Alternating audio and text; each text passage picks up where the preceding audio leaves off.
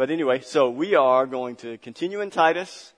And this, you know, as I said right before the, the break, you know, this is a continual theme. This theme of leadership is a continual theme that, that Paul is dealing with because he, he's, plant, he's planted two men, positioned two men, Timothy and Titus, in places where he has planted a church. And so Paul is placing an emphasis on leadership. And, and I think you see that throughout Paul's writings.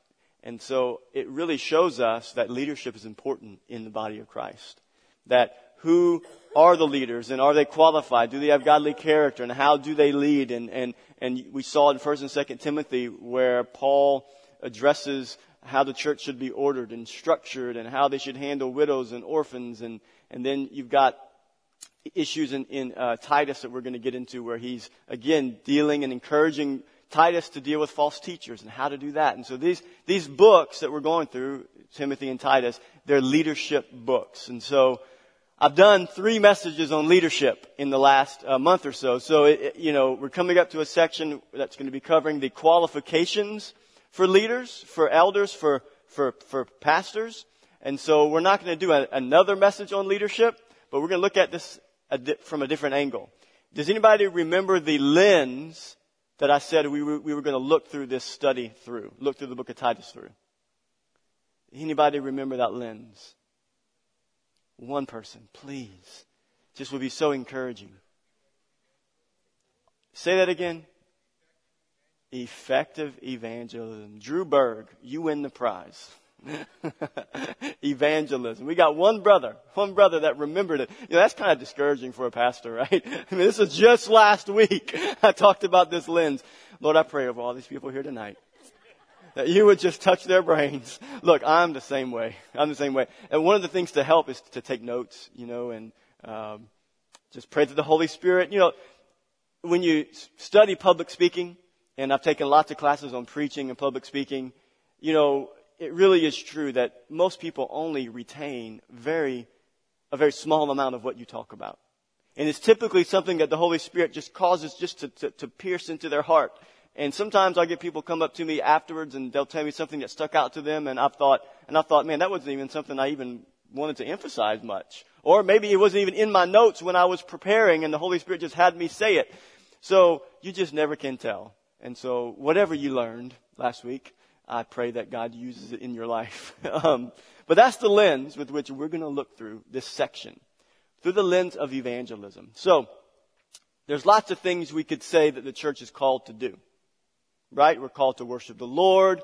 We're called to assemble and gather and encourage each other. We're called, we're called to, um, do lots of things. We're called to study God's Word. We're called to, to, to, to pray. The overarching reason why we are called out as the body of Christ is for evangelism. We're called to spread the good news of Jesus Christ. And this is not in a slide. We won't have it up on, on the screen, but this is the Great Commission, Matthew 28. Jesus has resurrected. It's before his ascension when he goes up to heaven to be seated next to the Father. And he says, in verse 18, and Jesus came and said to them, All authority in heaven and on earth has been given to me. Go therefore and make disciples of all nations. That, I just want to stop right there. I just had a thought. Let's think about that for a second. Verse 18. And Jesus came and said to them, All authority in heaven and earth has been given to me. Given to who? So anytime there's a therefore, that means you need to look before and see, well, therefore, what just happened there? Because all authority, all authority has been given to Jesus, go therefore and make disciples of all nations. Isn't that powerful? Doesn't that take, doesn't that take the, take the burden off, off of us? We just gotta go and be willing vessels. That's what we talked about last week. A godly leader is a willing vessel. And so we're just willing. We say, God, we know that the authority is in you. The power is from you. The, the, the, work is through your Holy Spirit. I just need to be willing to open my mouth, to be a willing servant, to be a, to, to, to, to meet people's needs and to speak the truth. And the authority comes from you. It's your authority, your power. All authority comes from me. Go therefore and make disciples of all nations, baptizing them in the name of the Father and of the Son, and of the Holy Spirit, teaching them to observe all that I have commanded you. And behold, I am with you always to the end of the age. And so the church, the overarching call of the church is for evangelism. We're called to not just gather and collect information about the Bible. Though that is a big part of what we do. We, we, we come and we learn about the Bible and that knowledge of God's Word pierces our hearts and we grow in Christ. So that's one of the big reasons why we gather. But if all we do as the church is insulate ourselves from the people outside of these walls, we've missed the point of the Great Commission. The power of the resurrection is that the gospel would be spread to all the nations, to all of this area, that it would leave these walls. We're called to be equipped so we can leave, equipped so we can go, matured so we can preach. You guys are all called to be preachers. You guys ready? You guys want to have, we're going to have a commissioning service. Going to commission all of you into gospel ministry. Because that's what you're called to do. You are gospel ministers. You may not have an ordination certificate. You may not have any Bible college background. But if you are a believer in Jesus Christ, you are a gospel minister, whether you like it or not. You guys believe that? You will, if you don't believe it, you will one day. The Holy Spirit lives on the inside of you. He's going to make you a minister. Because you're just not going to be able to help it. God's going to use you. So, so that's what the, the church is called to do, to evangelize. And so, this section of scripture in Titus deals with the qualifications for elders. And then there's a section in there where it talks about confronting false teachers, confronting those that are trying to mix Judaism with Christianity. Then it goes into some, some, some, a, a section there about, um, about how this false teaching is kind of spreading and how um, it needs to be that, that, that Titus needs to re- rebuke these false teachers sharply. And so that's kind of the section we're going to cover. But as I was looking at this through this lens of, of evangelism, I thought about where does evangelism start in the local church? It starts from the top down. That's the title of the, this message, from the top down. And so that's where it starts. It starts with leaders. It starts with leadership. It starts with pastors, with elders, those, are, those that are called to shepherd the church. It starts from the top down. So let's look at some leadership. Let's, let's, let's, let's look at how evangelism is impacted from the top down. Let's first read this section of scripture. Let's read all of uh, the section in Titus that we're going to cover, Titus 1, 5 through 16. It says, This is why I left you in Crete, so that you might put what remained into order, and appoint elders, pastors in every town as I directed you. If anyone is above reproach, so here's the beginning of these qualifications. If anyone is above reproach, the husband of one wife, and his children are believers, and are not open to the charge of debauchery or insubordination, my children aren't debauched, but sometimes I think they may be insubordinate. So pray for me. I don't want, I don't want to miss the qualifications here, but man, sometimes you just don't know. Um, for an overseer, as God's steward, must be above reproach. He must not be arrogant or quick tempered or a drunkard or violent or greedy for gain, but hospitable, a lover of good, self controlled, upright, holy, and disciplined. He must hold firm to the trustworthy word as taught, so that he might be able to give instruction in sound doctrine and also to rebuke those who contradict it. For there are many who are insubordinate, empty talkers, and deceivers, especially those of the circumcision party. They must be silenced, since they are upsetting whole families by teaching for shameful gain what they ought not, what they ought not to teach. One of the Cretans, a prophet of their own, said, Cretans are always liars, evil beasts, lazy gluttons. Wow. And this testimony is true. Therefore, rebuke them sharply, that they may be sound in the faith, not devoting themselves to Jewish myths and the commands of people who turn away from the truth. To the pure, all things are pure, but to the defiled and unbelieving, nothing is pure. But both their minds and their consciences are defiled. They profess to know God, but they deny Him by their works. They are detestable, disobedient, un- unfit for any good work. So, how can godly, godly leadership from the top down impact evangelism through the church. So this is where it starts. if the church is going to be a church that evangelizes, then the leadership has to be, have to be leaders that value evangelism, that value outreach, that equip the saints to do outreach and evangelism. So it starts from the top down. And so I think these sections of scripture here that we just read give us clues about how leaders can impact evangelism in the local church. It starts with us. The first one is, is in these first verses, verses 5, 5 through 8, about the, the qualifications. So the first way that leaders impact evangelism through the church is by living godly lives. By living godly lives. And so, these qualifications that we just read, I mean, th- those are very challenging qualifications. And there's, there's one of the qualifications that is the main qualification, and it's the phrase, being above reproach. So being above reproach means that, that nobody can come and say about one of the pastors or the, or the leaders of the church that there is a, a mark against their character. There's something that they're hiding that people don't know about and, and there's something against them. They are above reproach in private and in public. That's the overarching requirement. And so it is a very sobering requirement as you go through, through that list. Let's, let's put the list back up. It says, it says that if anyone is above reproach, the husband of one wife. So what does it mean to be the husband of one wife? It means that uh, a, a pastor should be a one woman man. Does it mean that he should just have one wife and not two wives? It means that he should have one wife and not, and not a mistress on the side. It, it means that he should have one wife and not be addicted to lustful behavior.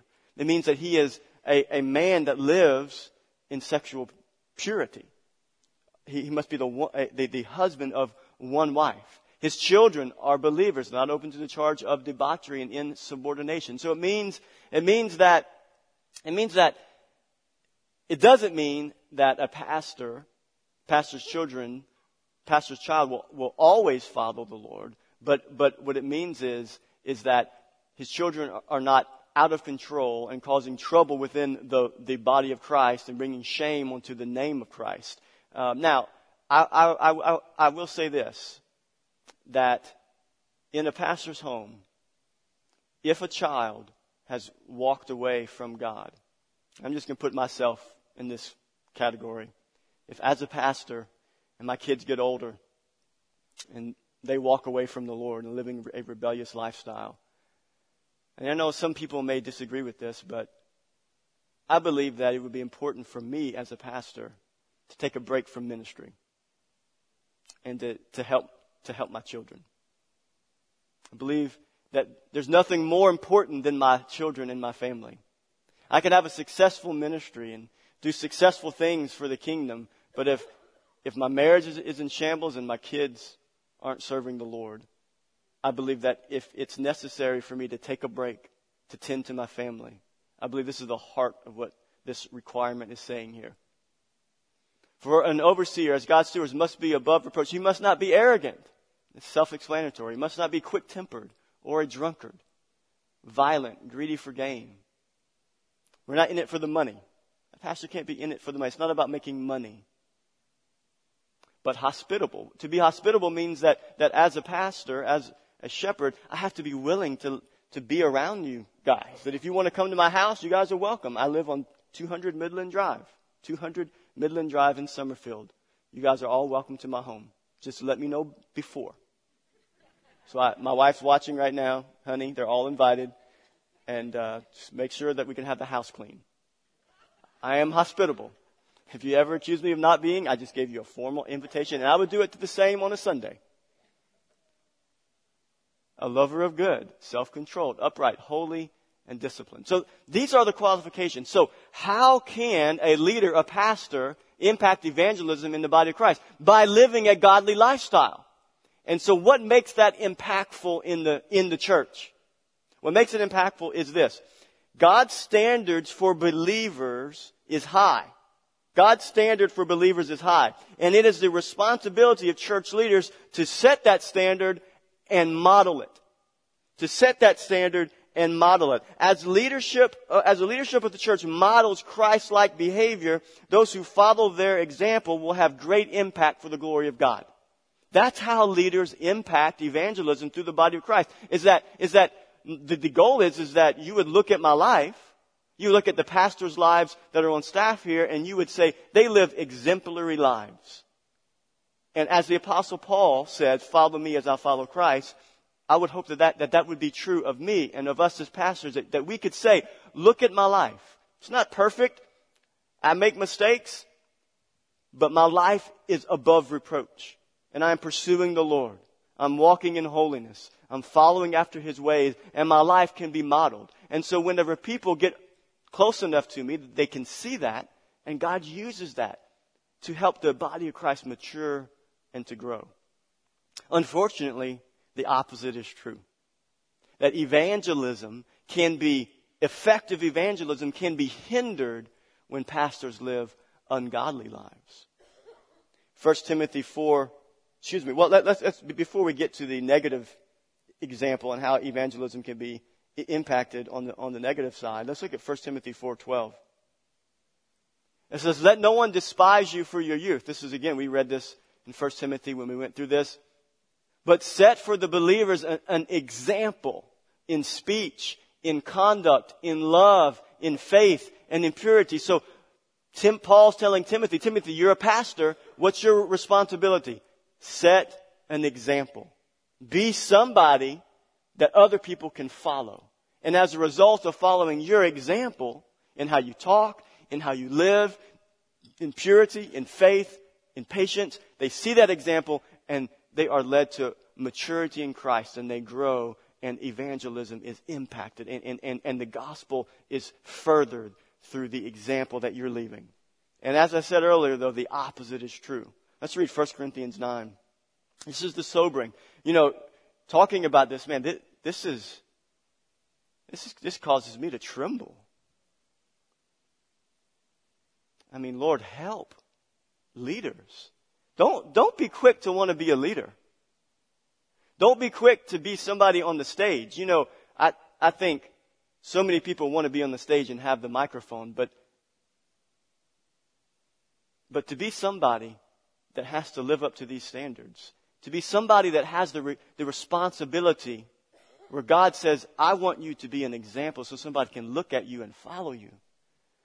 That is a responsibility that should never be taken lightly. And, that, and that's why whenever Paul talked with Timothy, as, as we studied previously, Paul says not to lay hands on anyone suddenly and put them in the ministry.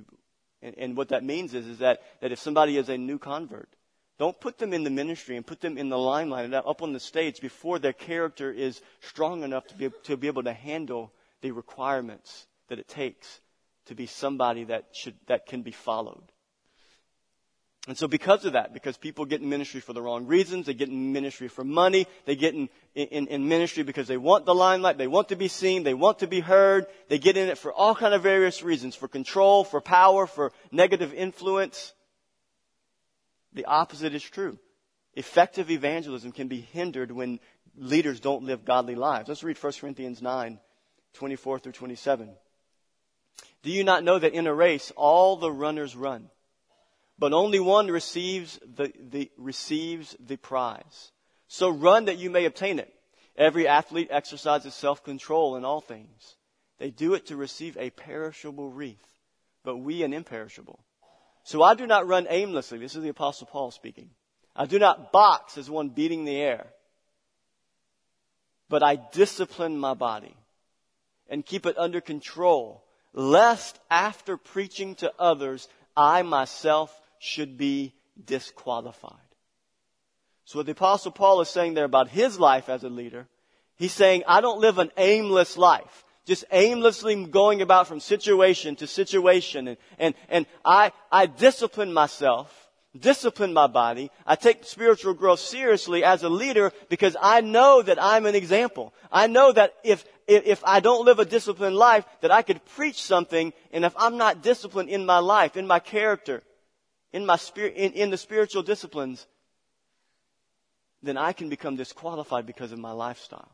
After I preach, I could become disqualified. James 3:1 says this about teaching. It says, Not many of you should become teachers, my, my brothers, for you know that we who teach will be judged with greater strictness.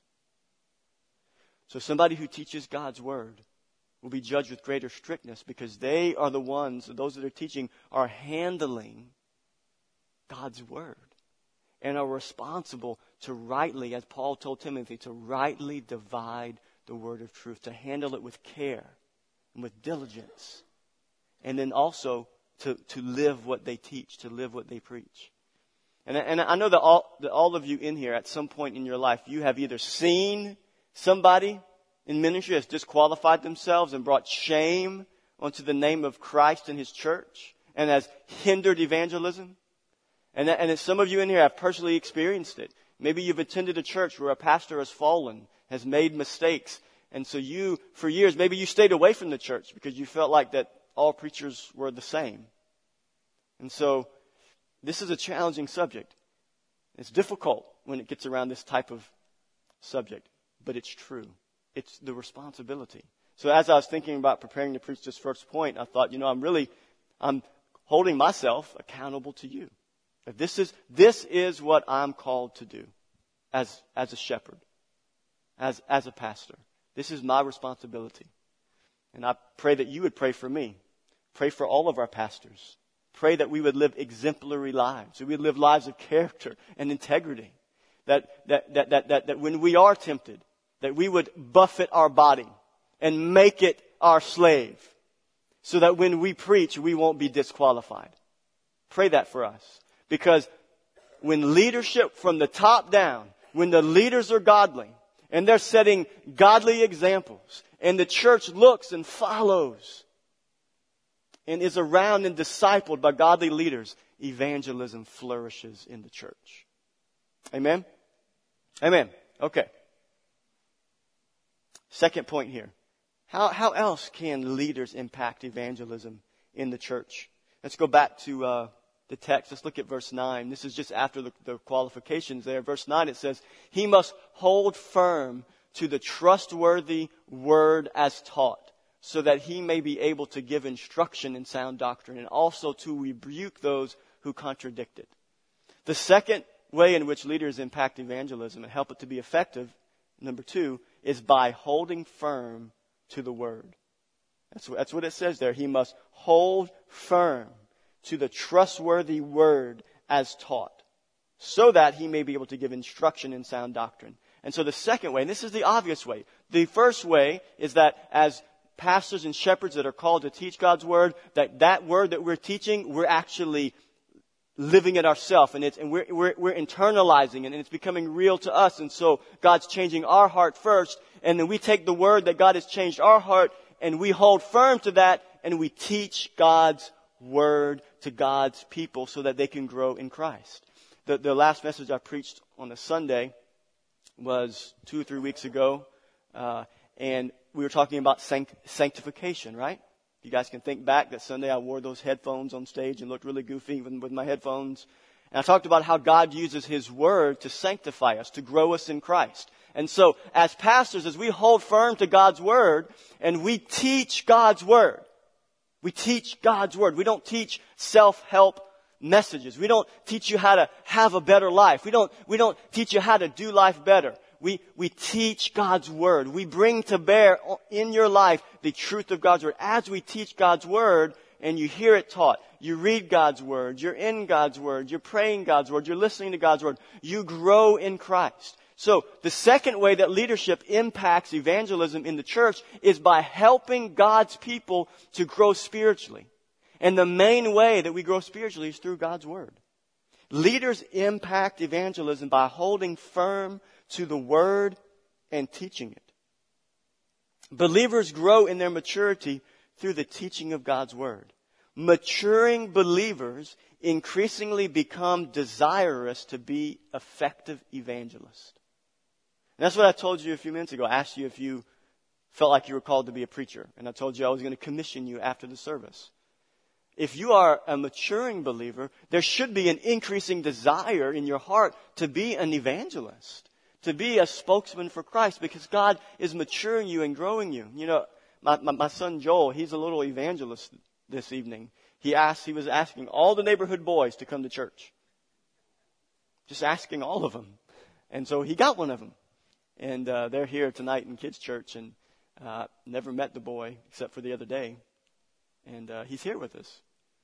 And uh, his mama and daddy might come. You never know what will happen. So, so, so God desires that we would be like a little child and be evangelists. And as you mature in Christ, God puts that desire in you. But it starts with the teaching of God's Word. So it starts from the top down. Godly leaders who live godly lives that you can look at and follow, who hold firm to God's Word and teach it with accuracy and accountability and boldness and passion. And we all grow. That's Ephesians chapter 4. Ephesians 4 talks about how God's given gifts to the church. And, one, and two of those gifts are preachers and teachers, pastors and teachers. And as the Word of God is taught, what does it say in Ephesians 4? It says that the church grows into maturity, grows into the fullness of the stature of Christ, into mature manhood. And it says that the body of Christ is perfected for the work of the ministry. For the work of the ministry. You are called to grow in Christ so you can leave these doors and do the work of the ministry. This is not the work of the ministry. Preaching is not the main work of the ministry. This is what the church does. We do this. This is in-house. We teach God's Word. The work of the ministry is outside of these doors. And that's what you are equipped to, to do. To be evangelists for the gospel. Now, yes, there are other works of the, of the ministry within the body of Christ. And we know those about the, the service gifts that God's called to us to serve each other within the body of Christ. But the main work of the ministry is for us to be equipped to leave these doors.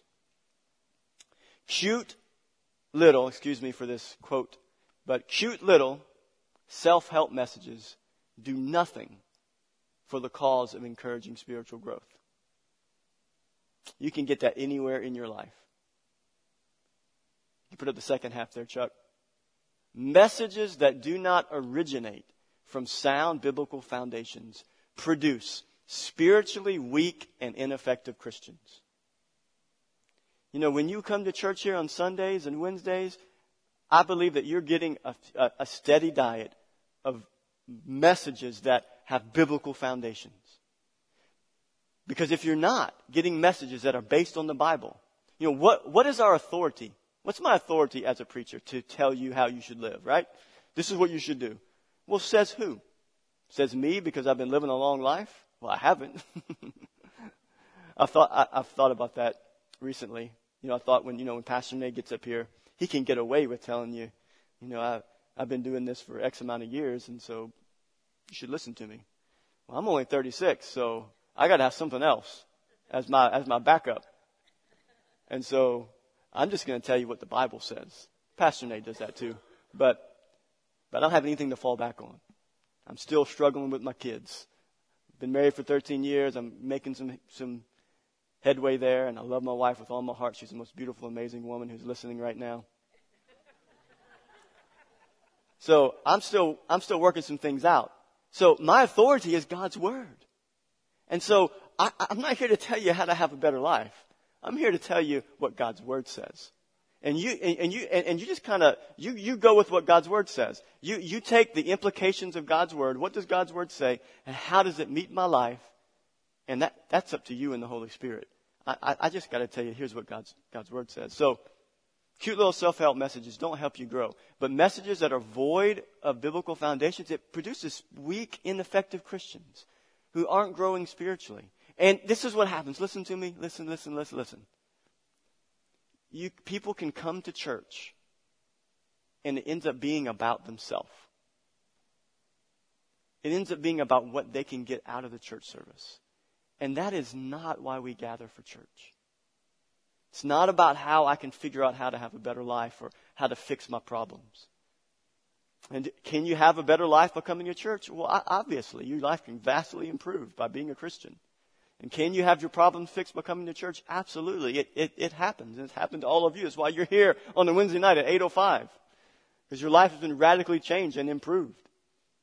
But we don't gather for that week in and week out. We gather for the worship of God. We gather because He's holy. And he's worthy that we would honor him. That's why we gather. And we gather secondarily to sit under the teaching of God's word so we can mature and grow. And then thirdly, if I can add a third point, we gather to minister to each other. That's why we gather. You cannot give instruction in sound doctrine without holding firm to the word. I want to read this section in Hebrews 5, verses 11 through 14. So again, well, some, some, some people say the Apostle Paul wrote Hebrews. There's some debate about that. But the writer of Hebrews says in Hebrews 5, says, About this we have much to say. And it is hard to explain since you have become dull of hearing. This is a picture of people who have not grown in their faith, grown in their understanding, they're not spiritually growing. For though by this time you ought to be teachers, you need someone to teach you again the basic principles of the oracles of God. You need milk, not solid food. For everyone who lives on milk is unskilled in the word of righteousness, since he is a child. But solid food is for the mature, for those who have their powers of discernment trained by constant practice to distinguish good from evil. That's a picture of a spiritually mature person, person that grow, is growing into maturity in Christ. Amen. What's the third way that leaders impact evangelism? Third way, this is not a fun way, but it is, it is a part of what the responsibility of leaders, what, what the, the responsibility that leaders have. Uh, number three is by confronting error. By confronting error. Let's look at verses 10 through 14. So we, we had the qualifications, then he talked about holding firm to the word of God and teaching it. Verses 10 through 14 says, For there are many who are insubordinate, empty talkers, and, and deceivers, especially those of the circumcision party. They must be silenced. So what, what's this deal about the circumcision party? So what the apostle Paul is dealing with here, and, and you can see it in other books, in, in, other books that Paul has written, that there was a temptation for Jewish Christians. You know, the early church was made up of, of, of Jews. Those were the first people to get saved were Jews. And on, on the day of Pentecost, the Jewish followers of Christ gathered uh, on the day of Pentecost, the Holy Spirit came down. They were empowered to be witnesses for Christ, and the gospel spread all over. And you see that unfold in the book of Acts. And along the way, the Holy Spirit had to work in the life of the Jews for them to realize that the Gentiles, all of us, non-Jews, were, were to be included in, in the gospel. But in the early part of, of the church, these Jews were trying to come back and pressure Jewish Christians that they had to incorporate the Jewish regulations and customs with Christianity. And Paul is telling Titus that these people, and, and it's the circumcision party were, were those who were telling Jewish Christians that you still need to abide by the circumcision laws. That you still, that, that, that circumcision, the outward evidence of being a Jew for males, should be something that should continue even, even as a Christian. And so Paul is confronting that and telling Titus, they must be silenced since they are upsetting whole families by teaching for shameful gain what they ought not to teach. One of the Cretans, and he was, Timothy, uh, Titus was, was pastoring the church in Crete. One of the Cretans, a prophet of their own, said Cretans are always liars, evil beasts, lazy gluttons. This testimony is true. Therefore, rebuke them sharply that they may be sound in the faith not devoting themselves to Jewish myths and the commands of people who turn away from the truth. So, I underlined that section. Rebuke them sharply that they may be sound in the faith. So, one way that evangelism is, is increased and is helped to flourish within the body of Christ is confronting error. Confronting error. And so why does error need to be confronted within the church? Why does it really matter? You know, some people would, would say, well, just leave the error alone. Just preach the truth. Don't worry about error. You know, and some people like confrontation more than others. Some, some people hate confrontation. It, so, so, some of you here, when you think about confronting issues in your life, or, or you, you gotta confront someone at work, you get hot flashes and you can barely sleep at night because you are overwhelmed by the idea of confronting somebody in your life because it scares you to death. Other people, like myself, hey, what do we need to confront? Let's handle it. Let's do it. Let's get it done. I don't struggle with it. Um, you know, I get nervous from time to time, but God's given me, God's given me a desire to want to bring peace in situations, and if it means confrontation, hey, it's just, it's just words. You gotta be careful about how, about how you say them, but we'll, we'll work through it. Let's confront the issue. Let's just, let's not leave it there. Confrontation is important, but why is confrontation important as concerning error in the church? Because error in the church, error in Christians' lives, can distract them from, from the main purpose of their Christian life.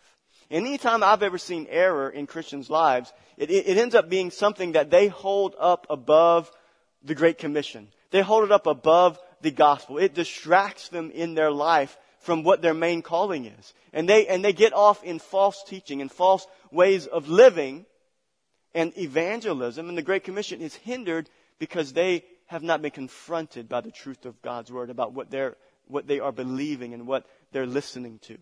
Confrontation of error is important because sheep tend to wander. 2 Timothy 4, 1 through 5 says this about that subject. This is Paul again talking to Timothy. I charge you in the presence of God and of Christ Jesus, who is to judge the living and the dead. And by his appearing in his kingdom, preach the word. Hold firm to the word. Be ready in season, out of season. Reprove, rebuke, exhort with complete patience and teaching. For the time is coming when people will not endure sound teaching. The time's coming. And he's not, he's talking about, this is talking with, about about the church. The people in the world, they don't endure sound teaching. They don't even have ears for it. They're blinded by the God of this world. They're spiritually dead. They don't have ears for it. This is talking about in the church. For the time is coming when people will not endure sound teaching, but having itching ears, they will accumulate for themselves teachers to suit their own passions and will turn away from listening to the truth and wander off into myths. But as for you, Always be sober minded, endure suffering, and do the work of an, of an evangelist. Fulfill your ministry. So there will be a tendency for sheep to wander off into myths, into false teaching. So it's important that if we're going to stay focused, and the point is for the church to stay focused on the Great Commission and what we're called to do on the gospel message. So one of the responsibilities from the top down for shepherds, for teachers, is to correct error. To correct error. And look, let's go back to that text, Chuck in, in uh, Titus.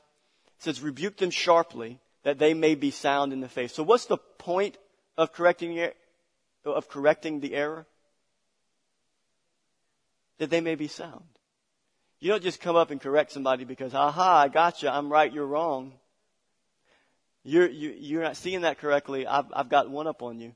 Correcting error is so that somebody may be sound in the faith. And that, that idea there of, of, of rebuking sharply it's not coming up to, to somebody and saying, saying in a, in a very angry type, aggressive tone, rebuking them like that.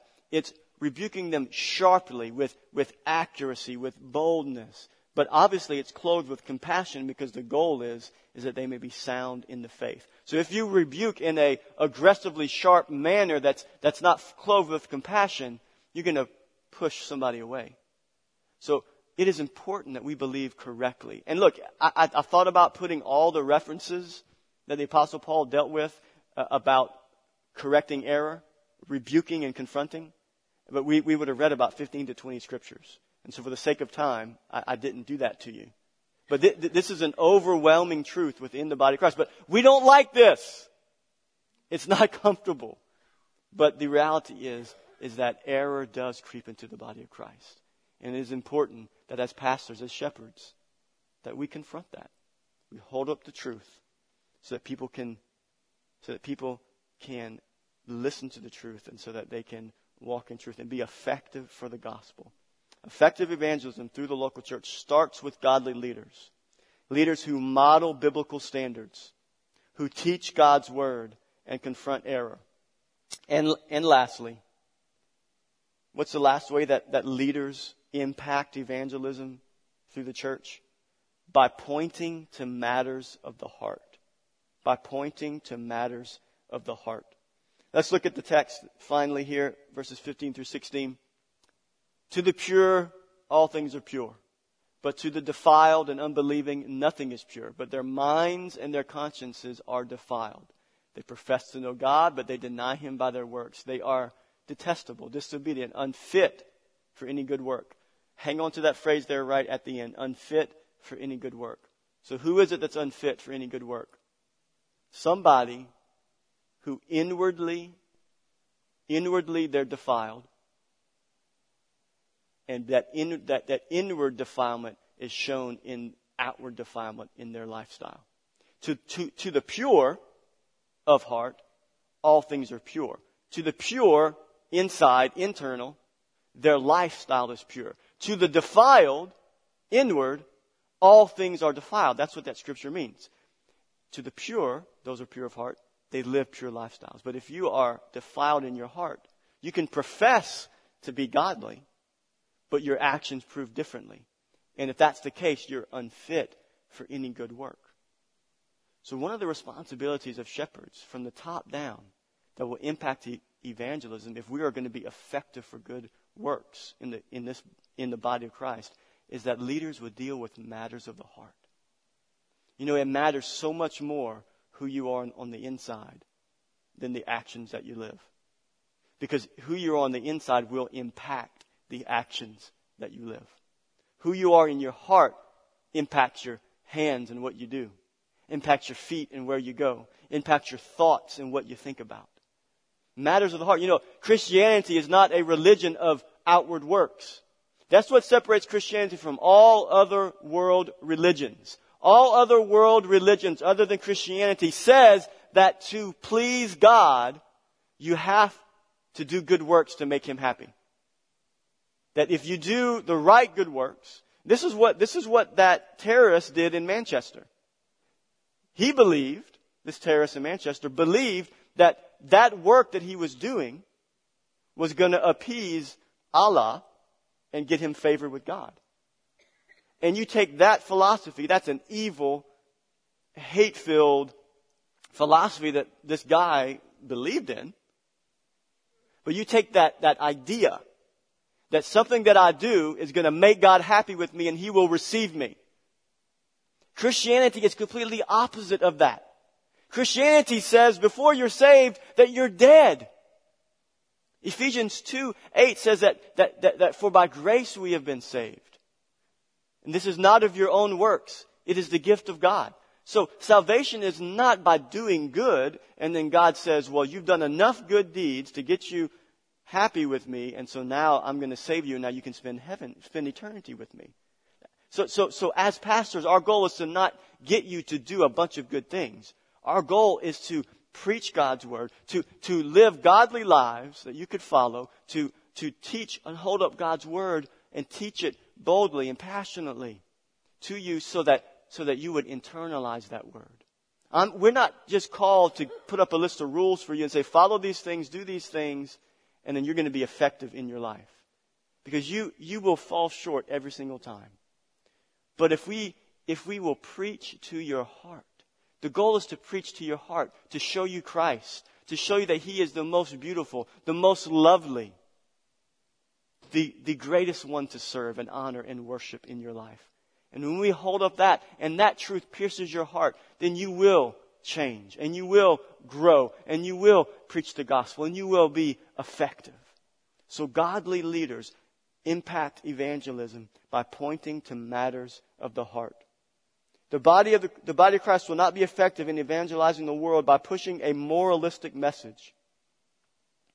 Salvation starts with death and ends with resurrection to new life, new desires, a new heart. Salvation is of the heart. Jeremiah 31, 31 through 33 says this, Behold, the days are coming, declares the Lord, when I will make a new covenant with the house of Israel and the house of Judah not like the covenant that I made with their fathers in the day when I took them by the hand to bring them out of the land of Egypt.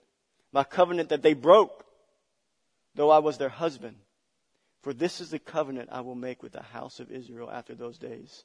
I will put my law within them, matters of the heart, and I will write it on their hearts, and I will be their God, and they shall be my people.